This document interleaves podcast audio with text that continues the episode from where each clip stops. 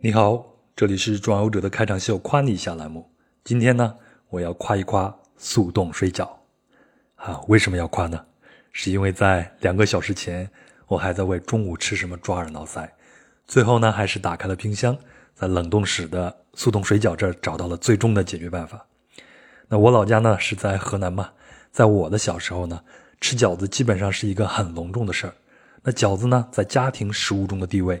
一向是高高在上的王者，是跟节庆日直接挂钩的。那即便是再好的肉，你也得剁成馅儿，包成饺子，它才能具备过节的仪式感，对吧？不过也是啊，你说这一个小小的饺子，有蔬菜，有肉，有香料，有面粉，真的是融合了农耕文明的所有精华。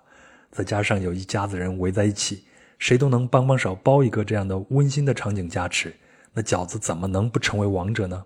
不过，社会在发展。人们的生活节奏也越来越快，那花在厨房的时间呢是越来越少，那速食食品会越来越多，饺子也不能例外。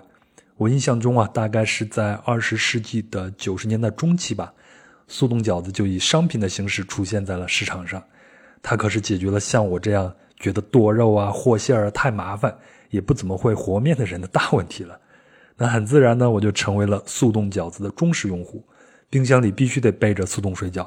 以备下次为中午吃什么、晚上吃什么这种事儿抓耳挠腮时有个快速的解决方案。另外啊，我是真的觉得速冻水饺很好吃。在家里呢，我自己最喜欢吃的速冻水饺是湾仔码头，既平价又美味。当然它也有贵的啊。而在旅行时呢，我印象最深的饺子是在芝加哥唐人街华人超市里买到的山东的大馅饺子，是猪肉白菜馅的，那真是货真价实，满口飘香。当然了。口味和好不好吃一定是个人的主观感受，对吧？我猜一定有人会把嘴撇到后脑勺说：“切，速冻饺子有什么好吃的？能有我妈妈包的好吃吗？”您说的对，我也喜欢我妈妈包的饺子，但我也得承认啊，我更喜欢的是能和妈妈一起包饺子，一起享受亲情的那个过程。至于说味道嘛，反正我妈每次和馅后呢，总要让我尝尝。问我是不是淡了呀？是不是咸了呀？哎呀，是不是白菜出水太多了？等等等等。但是呢，无论如何，我都觉得饺子好吃。那话说回来了，速冻水饺呢是工业化、严格标准化的产物，那质量肯定是稳定的，对吧？不会出现机器人手一抖加多了盐，出现了淡了、咸了、出水多了这些问题。啊，我还记得前一阵子陌陌的前任 CEO 唐岩在微博上说，南方工业化生产的饺子。比北方大部分家庭自己做的都好吃，然后呢，这条微博和唐老板就被骂出了翔。哎，其实关于这件事儿，我想说的是，吃饱了撑的吧。好了，这就是本期的夸你一下。接下来我们就将进入今天的壮游者节目。那壮游者呢是一档独立播客，很需要您的支持。您可以通过微信公众号文章下方的赞赏码进行赞助，也可以通过支付宝账号壮游者。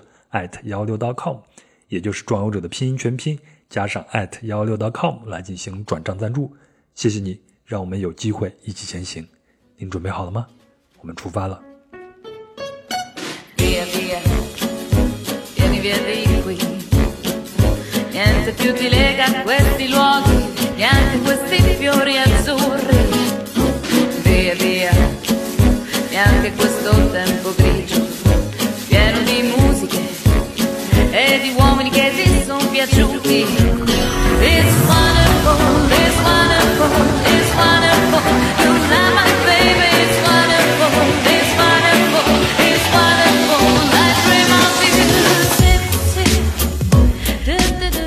您好，欢迎收听《人文旅行声游记·壮游者》，让我们聊聊真正的旅行。我是杨。那刚才您听到的欢快的歌曲呢，是《跟我走》啊。那今天我们请到的壮游者。菲菲，你要不要先笑一阵？因为很多听友都在留言里面说 喜欢你同龄般的笑声，魔性同龄般的笑声，呃，什么还有那个什么一起笑，然后呢，又有人说我笑点很低，然后小姐姐咯咯咯咯咯咯一直在笑。哎，我我其实我说实话，如果我不录壮游者，我都不知道我这么爱笑。我以前真的没有发现。对呀、欢欢乐乐的一期节目啊！我再稍微的介绍一下，我们自由散漫的青年艺术工作者菲菲又回来了。嗯，太快了，菲菲！我记得我们上次聊天做节目还是去年的十一月份，对吧？对，差不多六个月就又过去了。半年多。哎呀，怨我，嗯就是我那个时间一直没对上，所以这期节目一延再延。嗯。嗯，聊聊你近况，你最近怎么样？我最近还好吧，就是，嗯，因为意大利又开刚刚开放嘛，就是我们前段时间是第三波疫情，然后又 lock down 了一段时间，然后刚刚开放，嗯然后哎，不过最开心的是，呃，下周，嗯、我们。录节目，这个是周日啊，嗯，下周的话，下周末周，呃，星期五，然后晚上的飞机，我可以出去过个周末，好开心。我都毕业了一年半了，哎呦，我我好像我算了一下，我是从嗯，嗯、初中毕业，就是到现在，我是第一次在一个地方待了一年半 没有出门，哇、一个城市，然后还是异国他乡的，嗯，然后憋坏了，真的憋坏了，但是我能出去两天，我也蛮开心的。然后我记得我们过呃上次录节目录第一期节目就是录罗马假日那一期，就是去年的五月份是吧？就是一年了，嗯。然后去年那个过生日之前录的哦，我现在又要过生日了，所以下周末出去过生日，嗯，好开心呀、特别开心真。好真好。你这次要去哪儿啊？我要去意大利的南部，然后有一个叫巴黎，然后它附近有两个古城很有名。就是我其实很想去巴黎过生日，说真的是，原来计划是巴黎要去过这个生日的，但是巴黎去不了，我就去巴黎吧。好，那咱们回到今天要聊的这个城市啊，前头你看菲菲带着我们已经走了那么多的城市了啊。哎，今天咱们去一下米兰，这次是菲菲给我扔了一个表啊，说在米兰，还有梵蒂冈，嗯，还有哪个哦，还有一个欧洲的梵高的一个路线。嗯嗯，这三个里边让我选一个，最后我选了米兰，毕竟米兰我去过。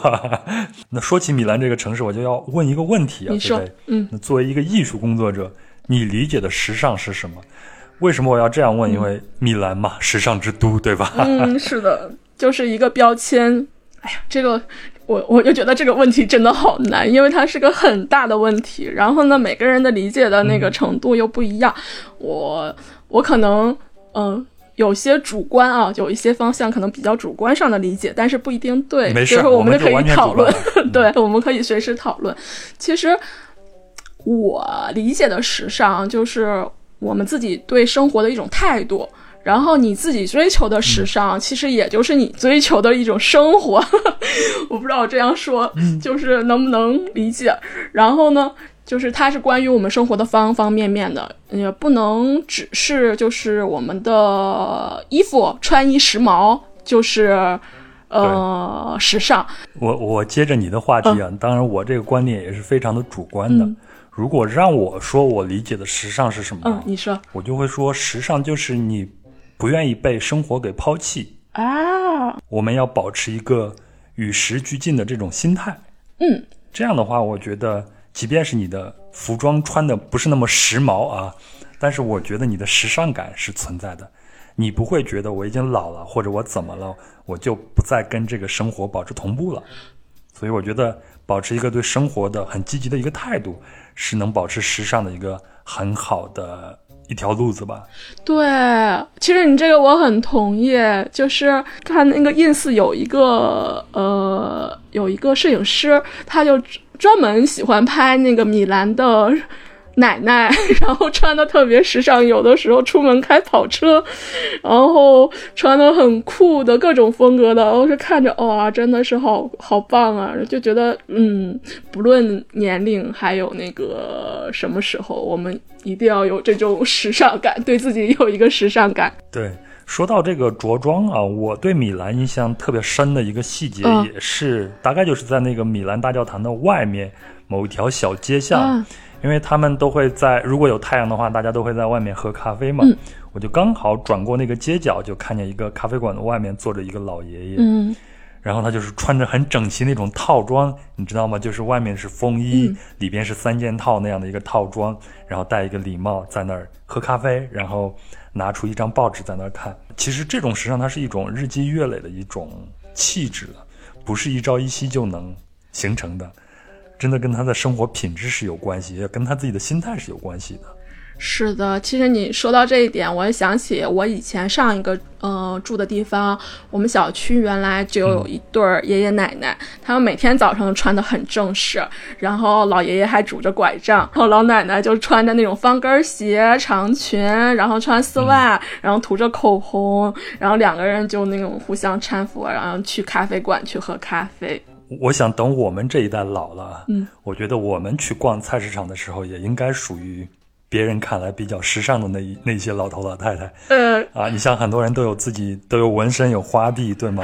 到时候都是老太太一头老头老太太一头白发，然后露着自己的大纹身大花臂，穿着大穿着这种时髦的大裤衩儿或者短裙，或者是套装，挺酷的一件事情啊，真好。呃，每每个人风格不一样嘛。像你呃比较，要是比较喜欢那个纹身的话，我可能不太喜欢。但是我我觉得，嗯，就像那个我刚才说的那个奶奶，可以穿着长裙，然后系着丝巾，穿着一个很呃自己很喜欢的一款大衣，然后头发就是弄得比较整洁，然后口红一定要有，香水一定要配。那样的话，我觉得嗯，可能对我来说是一种老老年的生活状态。嗯，哎，你说我们俩是不是？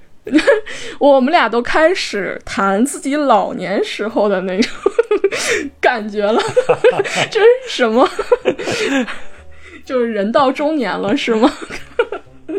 啊，开玩笑，你继续。那菲菲，你到米兰，你的初印象是什么？你会觉得这个城市跟你去的意大利的其他城市会有什么不同吗？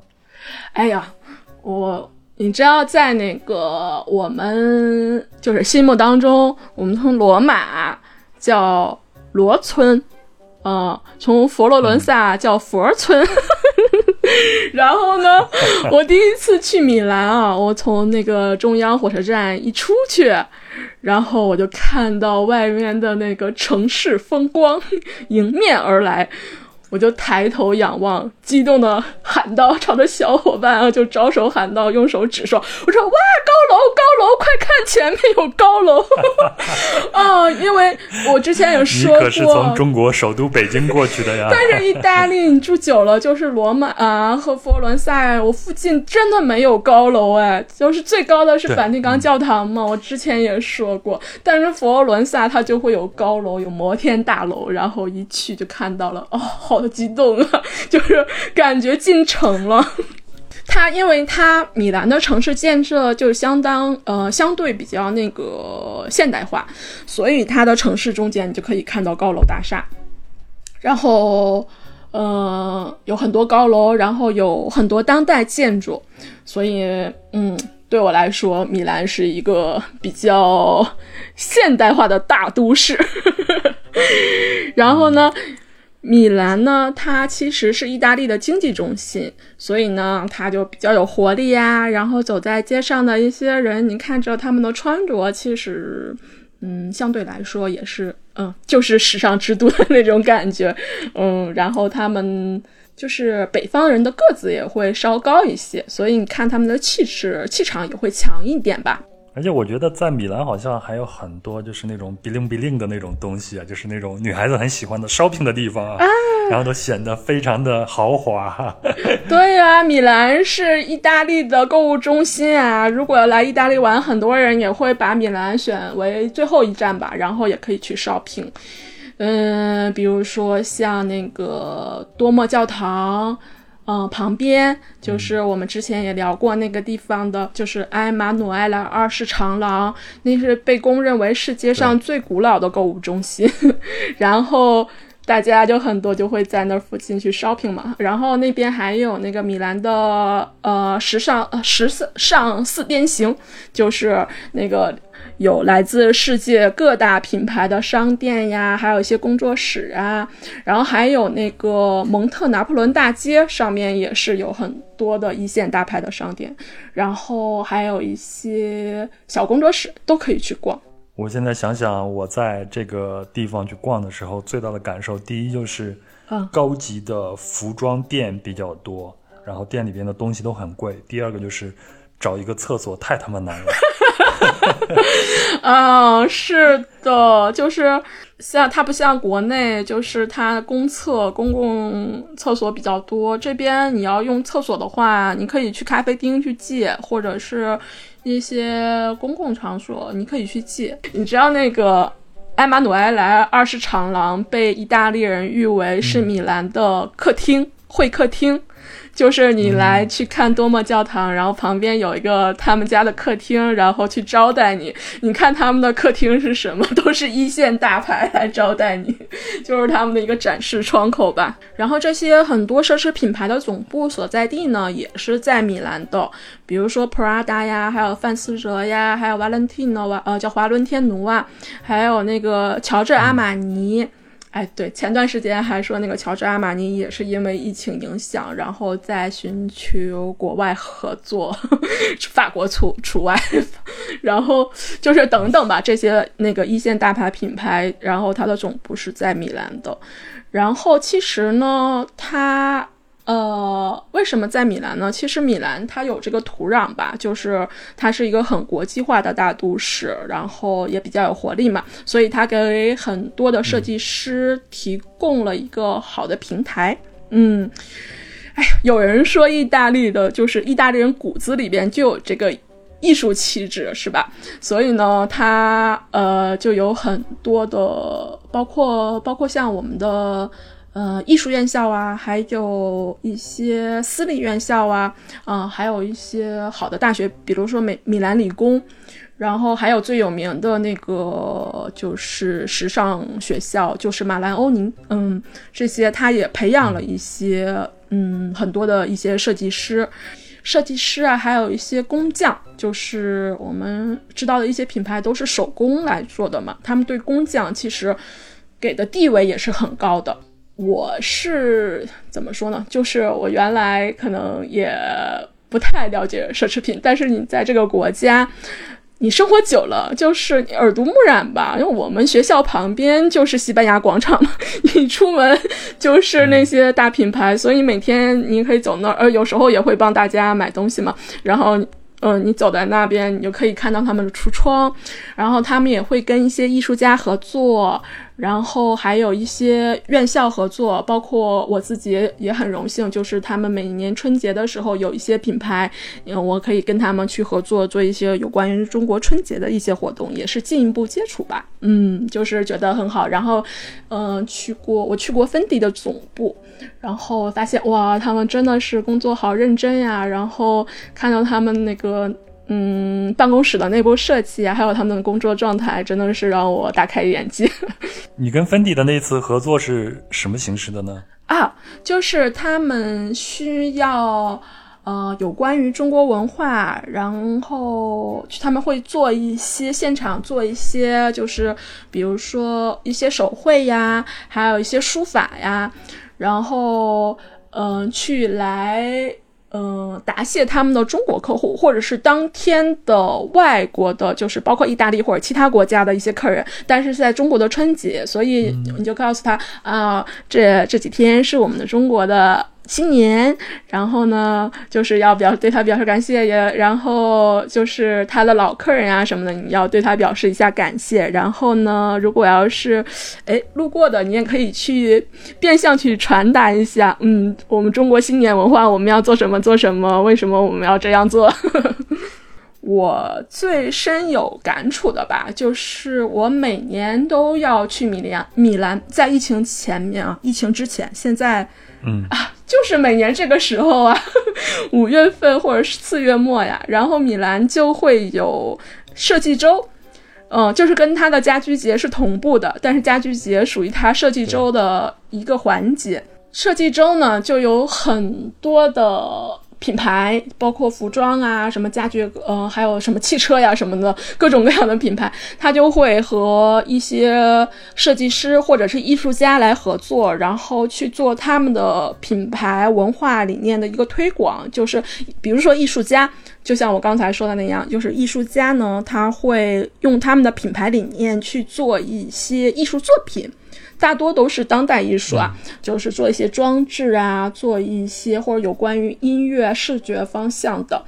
然后去展示他们的品牌理念，然后呢，同时也可以展出一些他们的品牌的一些新产品。其实就像我们嗯经常说的那样，一个品牌一个故事，就是它背后也有很多来文化来支撑它的品牌发展。大家都知道，就是 Prada。它有一个降落伞包包，然后后面就有一个那个凄美的爱情故事，就是你知道吗？我还真不知道哎。哦哦，好吧，那我大概讲一下，讲一讲呗。嗯，就是哎，这个是一个，就是它有一款经典的一个尼绒包包，然后是降落伞包包改出来的。Prada 那个家族里边有一个呃，有一个女孩，她叫什么来着？啊，应该是就是叫那个喵喵，他好像在年轻的时候吧，就在街头遇到了一个画家，然后呢，他们俩一见钟情，但是呢，嗯，他们家族反对，所以他们俩想私奔，然后就坐飞机，好像是想去希腊啊，对，是去希腊，但是在半路呢，就呃飞机就失控了，然后他那。个驾驶员就背着一个降落伞包就跳下去了，但是他的飞机上只剩一个伞包了，所以她那个男朋友就把那个包给了这个女孩子，然后她就逃生了。她后来是是生活的，就是开始创建自己的品牌呀，去跟他们家族一起去做他们的时尚设计啊。嗯，但突然有一天呢，在过了很多年之后，突然有一天，她收到了一封信，就是她这个男朋友写给她的。她就说她知道她过得很好，她呃做了很多事情，然后她很开心，她很欣慰，因为呃她的男朋友就是因为那次的飞机事故呢，就是残疾了，就是一个很凄美的爱情故事，就是当年救了她那个。呃，降落伞包嘛，然后它一直在保存着，所以那个 Prada 就有一个尼绒系列，然后最经典的一款 就是这个包包。但是我不是想给大家安利这个包包，就是想讲这样一个故事。咱们前头聊了那么多，但是对米兰呢，只了解了它的时尚，嗯，但是还没有了解这个城市过去是怎么回事的。菲菲给大家大概讲一下米兰的简史吧。嗯，其实。最开始的时候呢，我对米兰开始的好奇点啊，就是那个好奇点，是一般呢，在古代意大利的城市呢，它都会依着河流而建，嗯，但是在米兰。我看不到河，在它的地图上没有河，然后但是它在城市当中有一段小运河，就是人工运河。嗯，现在是大家很喜欢夜生活的地方，但是只有那一小段河。然后我就，哎，我说这个城市到底怎么建起来的呢？因为你建在山上是为了防御，你建在山下呢，可能是为了就是交通运输啊。但是米兰呢，它不是，它是在那个阿尔卑斯山下的一片平原，然后呢，它在古代并没有什么地理优势，所以呢，它曾多次被占领，就是很容易攻破城门的那种地方。然后最早的米兰其实是凯尔特人建立的，然后呢，古罗马也看中了这块地方，所以呢，古罗马共和国的时候呢。他曾呃就开始统治它，然后呢，在西罗马帝国的时候，他做过西罗马帝国的首都，然后后面什么啊各种国家什么查理大帝啊占领，然后十十世纪，然后他又回到了意大利，然后又被法国占领，又被西班牙占领，然后又被奥地利啊什么的，就是嗯，也是一个文文化比较多元的一个城市。但是我想说的一个点，就是在近代史上呢，它在二战的时候，米兰这个城市很惨，它遭到了地毯式的轰炸。所以在米兰，我们今天看到的很多新建筑呢，其实都是在二战之后重建的。虽然平原不利于战争防守，但是它陆路交通比较方便。所以呢，很多商务商贸路线呢，就它那个聚合点就在米兰，然后也就成就了今天的米兰，就是它的城市发展。从古罗马帝国呢，米兰就是一个商贸大城，乃至到今天吧，意大利呃，米兰在意大利啊，在欧洲都是一个工业中心。嗯，然后米兰西到都灵，东到威尼斯。这条路线被称为意大利的经济大动脉，所以意大利的重工产业呀都在北部。哎，那我们一提到米兰啊，大家都会想到米兰大教堂，它几乎就是米兰的一个标志性的一个建筑了。我还记得今年的那个盲人歌手叫安德烈波切利啊，对，去年还有一个管风琴的演奏家，对，是去年，管风琴的演奏家埃曼努埃勒卡洛维安纳利。然后他们就被允许在复活节的当日进入到米兰大教堂，然后他们在那儿开了一场没有现场观众的演唱会，向疫情期间的意大利传递着爱、治愈和希望。我记得你当时把他们的那个视频扔到了咱们的群里边，大家也都看了。因为那个时候是意大利最严重的疫情最严重的时候，然后我们都在那个居家，然后全国封锁。说呃，那是复活节，复活节在意大利是一个很重要的节日。然后那个时候其实有这样的一个嗯音乐会，其实还挺感动的啊。我我肯定最后我是哭着看完的。那他们能够选择米兰大教堂，也说明这个建筑在意大利也具有特殊的地位和意义了。对呀，其实米兰大教堂是意大利最大的教堂，它叫多莫教堂嘛。其实多莫呢是。意大利语呢，其实它就是一个大教堂的意思。其实很多城市它的主教堂都叫这个名字。然后，但是米兰的很特别，嗯，因为呢，米兰教堂它建造的时间也很久，不光它大，但是它的建造历史也很久。它是历经近近六个世纪才完工的。嗯，它建于一三八六年，然后呢。一九六零年，他最后一个铜门安上去的时候，才宣告了这个工程正式完工。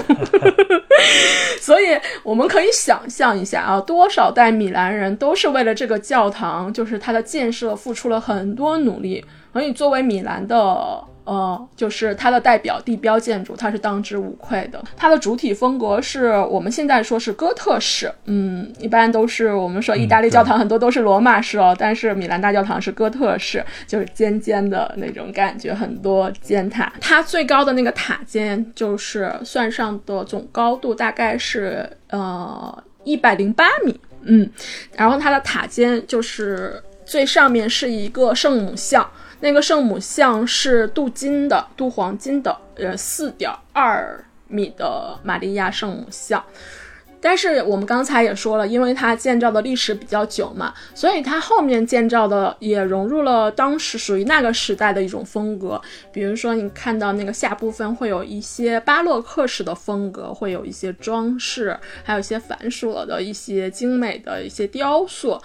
米兰大教堂就是整个这个建筑上的雕塑。我们如果有时间的话，可以从内到外细品一下，因为它的石雕像真的是太多了，有大概六千座石雕。我还建议大家去登顶，教堂能爬高就爬高，千万不要像我一样，就是去巴黎没有爬那个，因为时间没有爬那个巴黎圣母院，真的好后悔呀。米兰也大教堂一定要去爬，因为你在上面可以更细节的去看到它那个教堂的那建筑。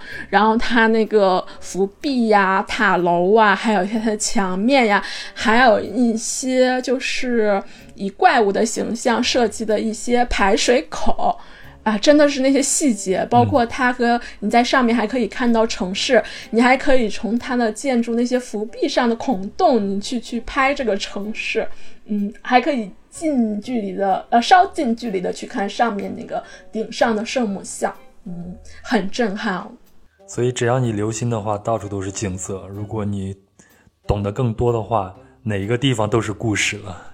是的，然后它里边的那个彩色的玻璃窗也很震撼，因为它是五百多年前全世界最大的彩色玻璃窗。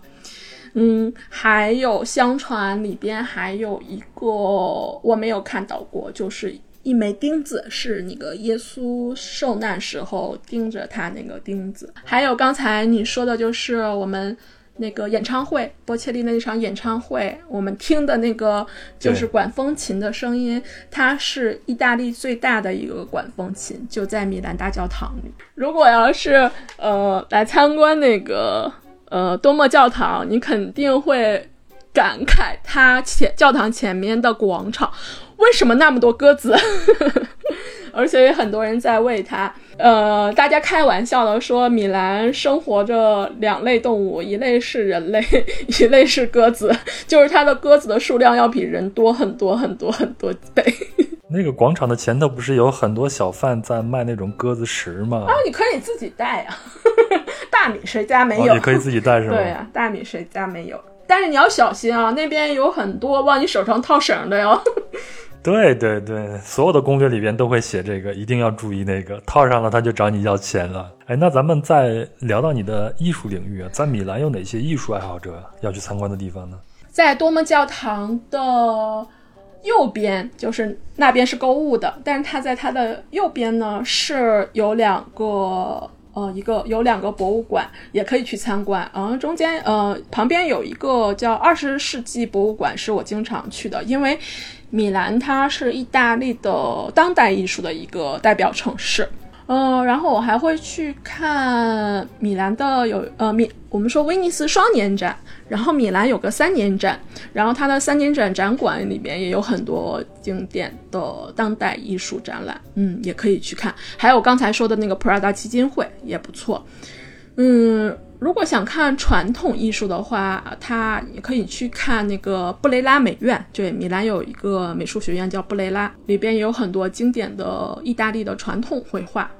哎呀，别人家的学校，你怎么有点羡慕呢？啊，我我曾经我曾经问过我们老师一个问题啊，就是你看我们也说了啊，就是我们讲佛罗伦萨美院，嗯，它有。他们的博博物馆，我们看到大卫是吧？嗯，然后呢，威尼斯我们聊到威尼斯美院，那里边也好大，有好多艺术珍品。嗯，聊到布雷拉，人家的博物馆里边的好作品也是很多呀。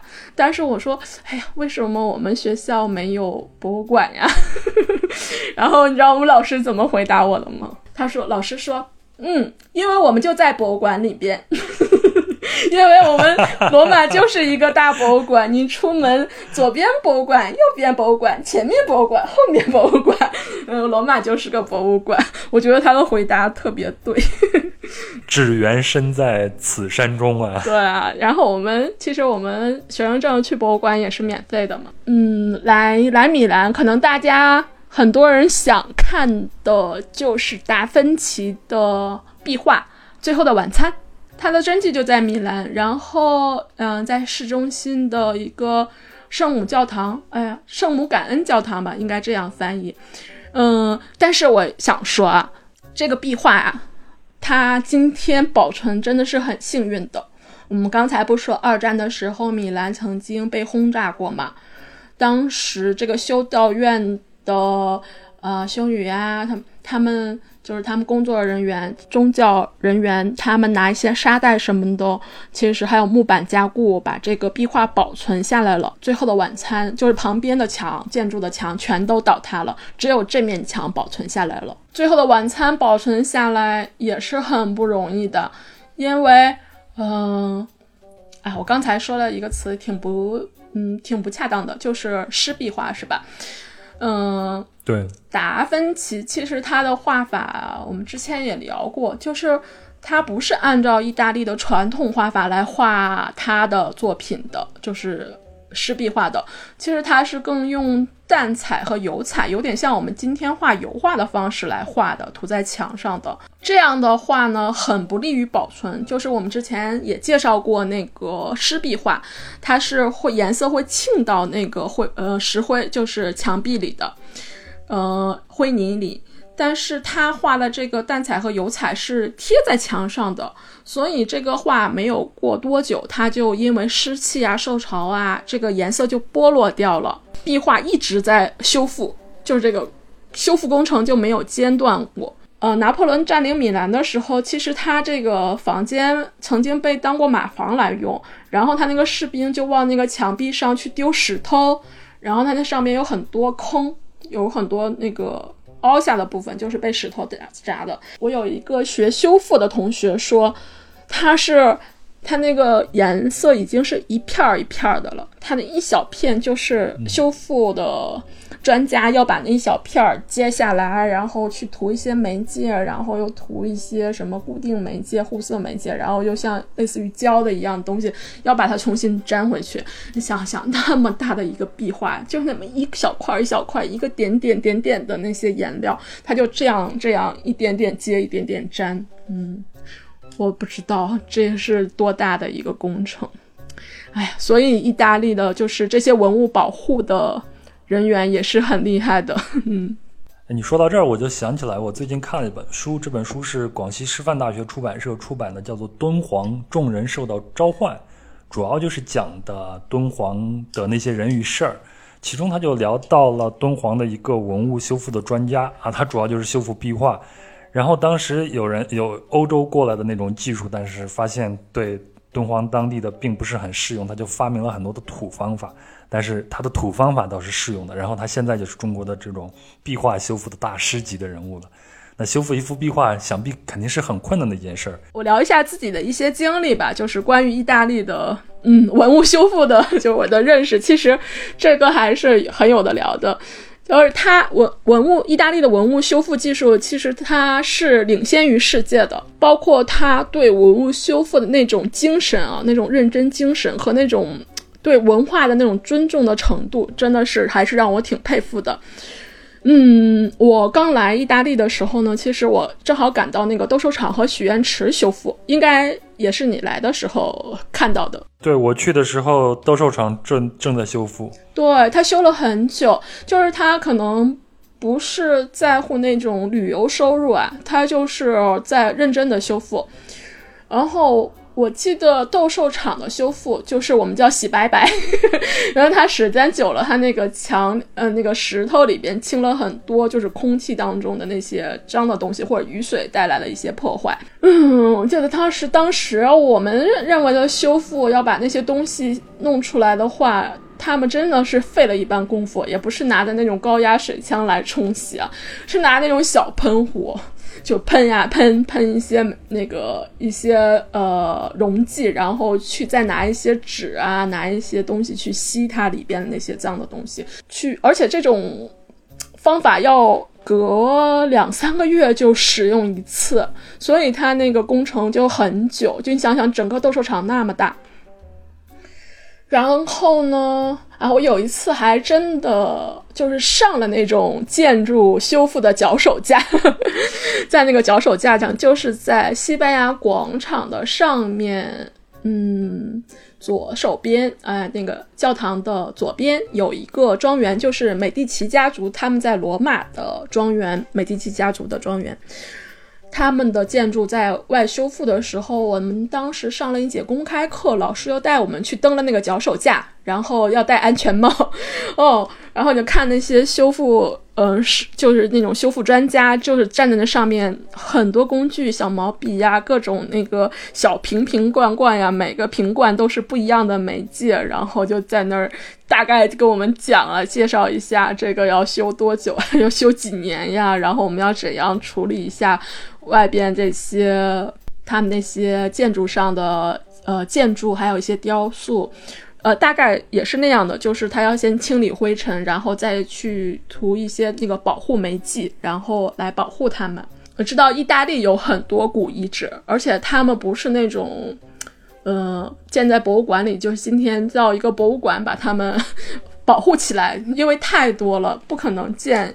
那么多的博物馆，所以很多都是开放式的，这就是考验了他们那个文物保护的技术了。然后包括他们一边在修复啊，然后一边也在考古。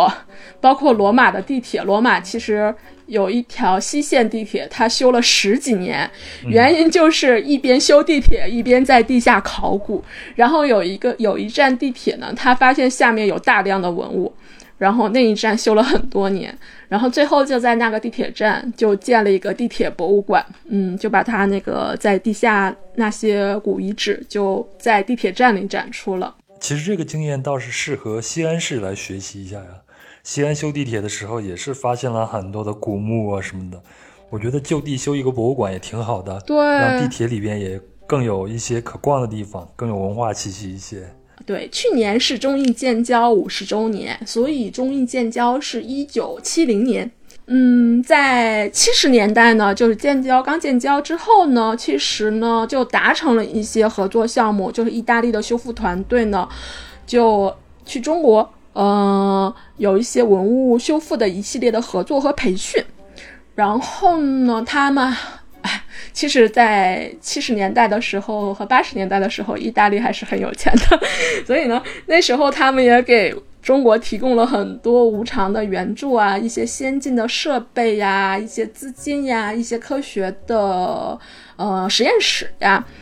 然后我们国家的文物保护体系的就是完善，其实也就是按照意大利的模式来完善的。其实他们最初的合作就有陕西省的文物保护项目，然后当时全世界都在关注陕西的考古发掘的工作。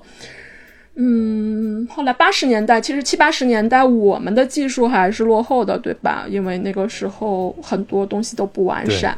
然后意大利给了我们很大的财力和人力的支持，包括兵马俑的考古发掘。洛阳的龙门石窟啊，重庆的大足石窟啊，嗯，他们的很多的保护工作呢，也是意大利帮忙去完善的。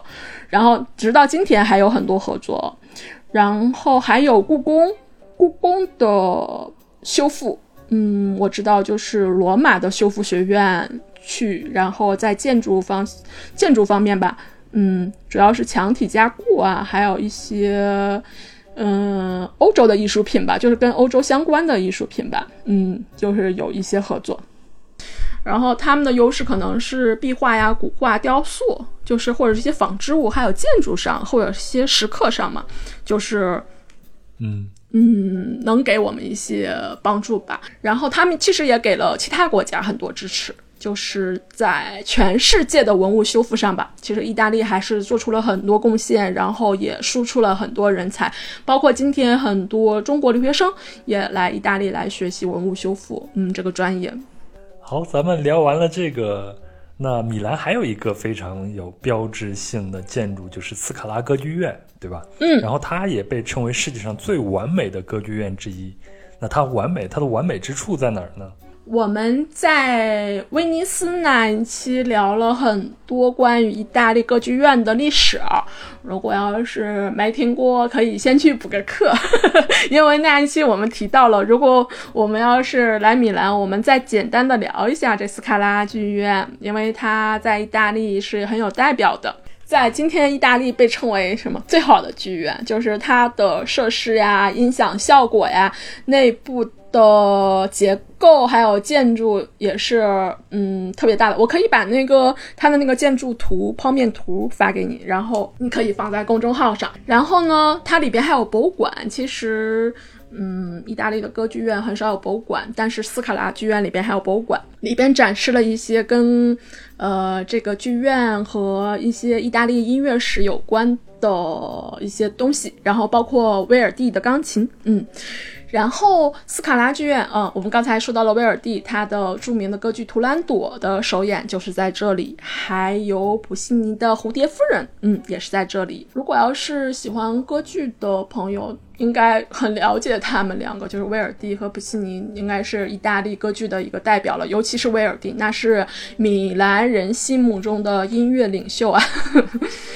然后他也成就了斯卡拉剧院的，就是他的歌剧。他其实他的地址就是很方便找到的，就是在多莫教堂。我们穿过埃马努埃莱二世长廊，然后我们就来到了斯卡拉广场。然后广场上面有个雕像，就是达芬奇。然后他对面，你看着外表。不太起眼，但是它的内部结构真的是很丰很丰富、很精彩的。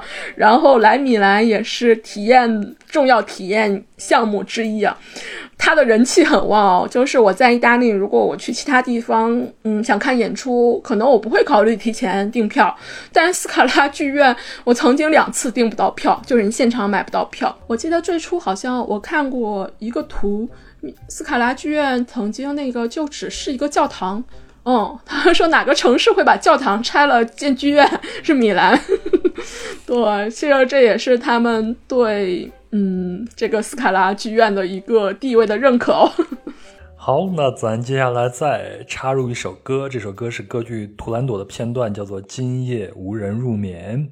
然后在这首歌之后呢，我们就再聊一聊米兰个标志就是足球。好，我选的这个版本是意大利五十五十年代到七十年代的国宝级的男高音，叫弗兰科·科莱里。图兰朵也是很经典的，就是我们大家也都知道，这是意大利人，嗯，幻想的中国的故事，是吧？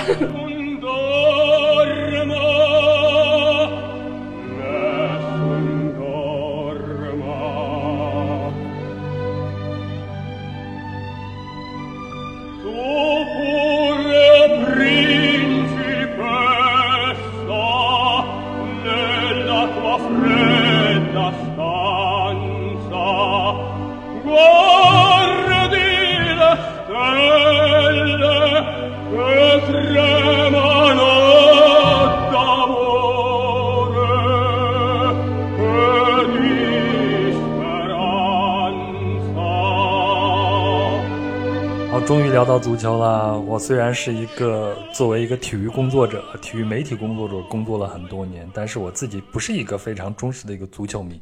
但是，但是，但是对于米兰，你必须得知道。这样一个伟大的城市，它有国际米兰，有 AC 米兰两支球队。呃，是的，因为前不久国呃国际米兰，然后刚刚拿到了一两一甲的冠军，然后米兰虽然这疫情还是很严重，但是米兰人还是为此举行了一场盛大的庆祝活动。菲菲，你在意大利生活，肯定少不了被足球给熏陶吧？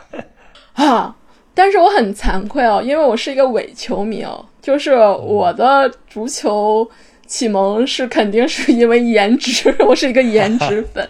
而我以前比较喜欢卡卡哦，小时候喜欢卡卡，然后卡卡他就是那个在 AC 米兰，嗯。踢的最好的时候吧，职业高峰期。对，然后呢，意大利的国家队呢，就是网上也有那个照片，就是他们下飞机穿的 男模对，对，真的是太帅了。没来意大利之前就被意大利的国足给倾倒了，颜值倾倒了。意大利的足球文化，我们就不用在我们的节目里边去赘述了，因为大家都应该很了解了。因为聊意大利肯定离不开足球，我就聊聊我在意大利经历过的一些。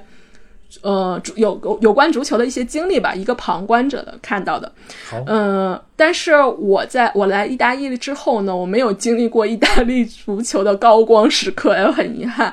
我想讲的第一个经历呢，是我刚来意大利的时候呢，二零一六年的欧洲杯，当时意大利进入了半决赛，然后。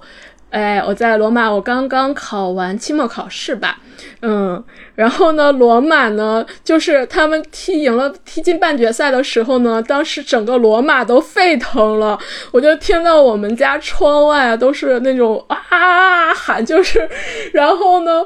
不一会儿呢，我们这片区呢，我们的主路就被封锁了，就是全市就自发主席组织了大游行，街道大家都自发出来游行了，特别高亢，欢呼、唱歌、跳舞啊什么的，就是瞬间半个小时之内，就是外面都是人啊。半决赛的时候，考完试的时候呢，我就去那不勒斯旅行了，那场球就输掉了。当天晚上是我有个意大利的朋友，他在。嗯，他陪我在望边转，就是陪我和我的朋友。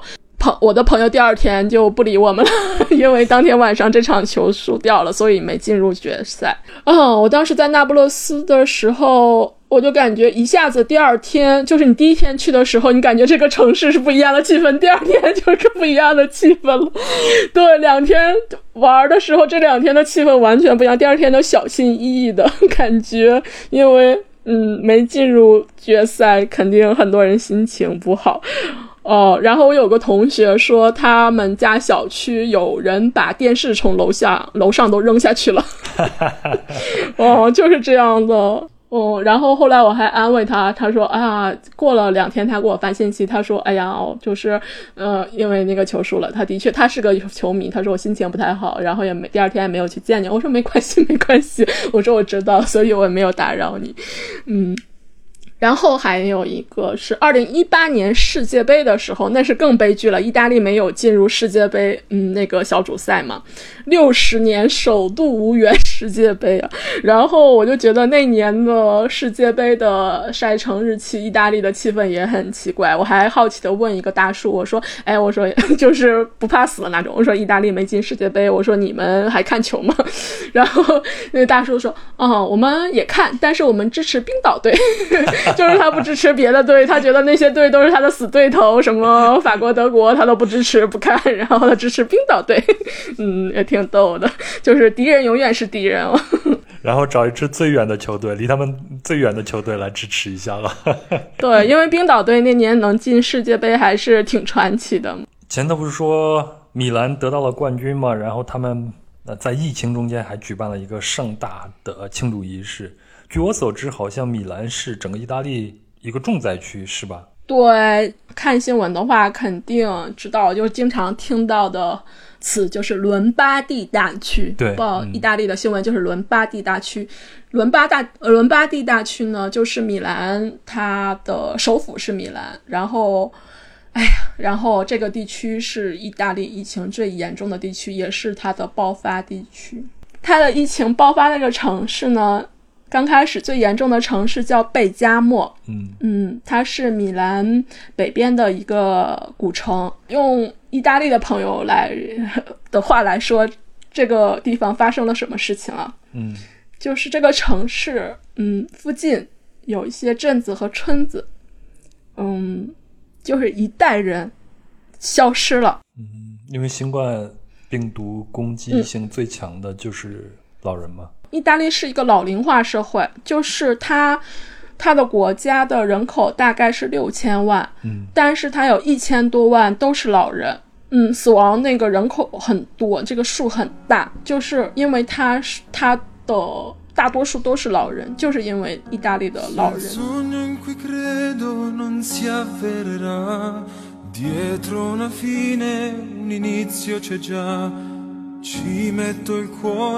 il resto verrà perché la vita sorride a chi credeva resta per sempre al mio fianco e vedrai che un giorno in me ti riconoscerai saprò strapparti un sorriso perché t'accorgerai che somiglia 刚才插入的这首歌呢叫做抱紧我 菲菲，你讲一下为什么你会选这首歌好吗？其实我一直我想选一个结尾曲，但是我一直在犹豫。我是选就是我们之前聊的那个多么教堂，嗯嗯，波切利的那个演唱会，他最后一首歌是《七恩典》，嗯，那首歌也很好听。后来我选了这首歌，是他和他的儿子嗯合作的第一首歌。然后呢，这首歌呢也是今年嗯春晚他们。嗯，参加了中国的春晚，但是他们唱的是意大利语和呃英语的一个合合版，然后我选的是意大利的原版，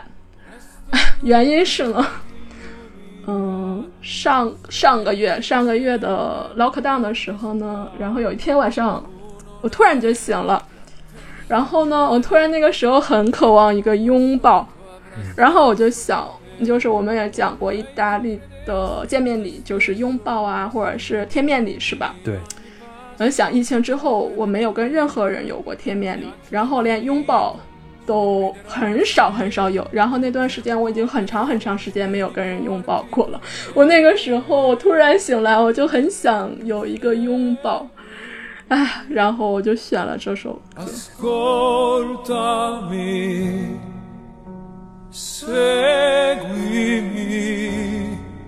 嗯，其实波切利因为他是盲人，他也没有见过他的儿子，然后他是通过拥抱，就是来表达他的情感。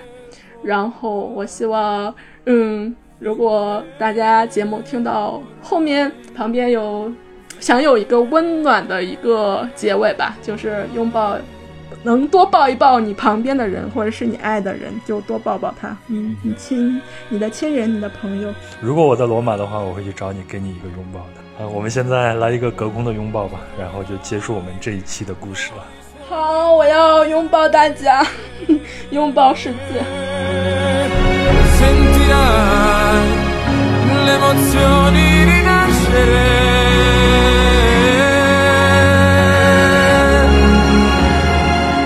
在您收听这期节目的时候呢，菲菲也刚好过完自己的生日，那我也是隔空给了她一个拥抱，并送上了自己的生日祝福。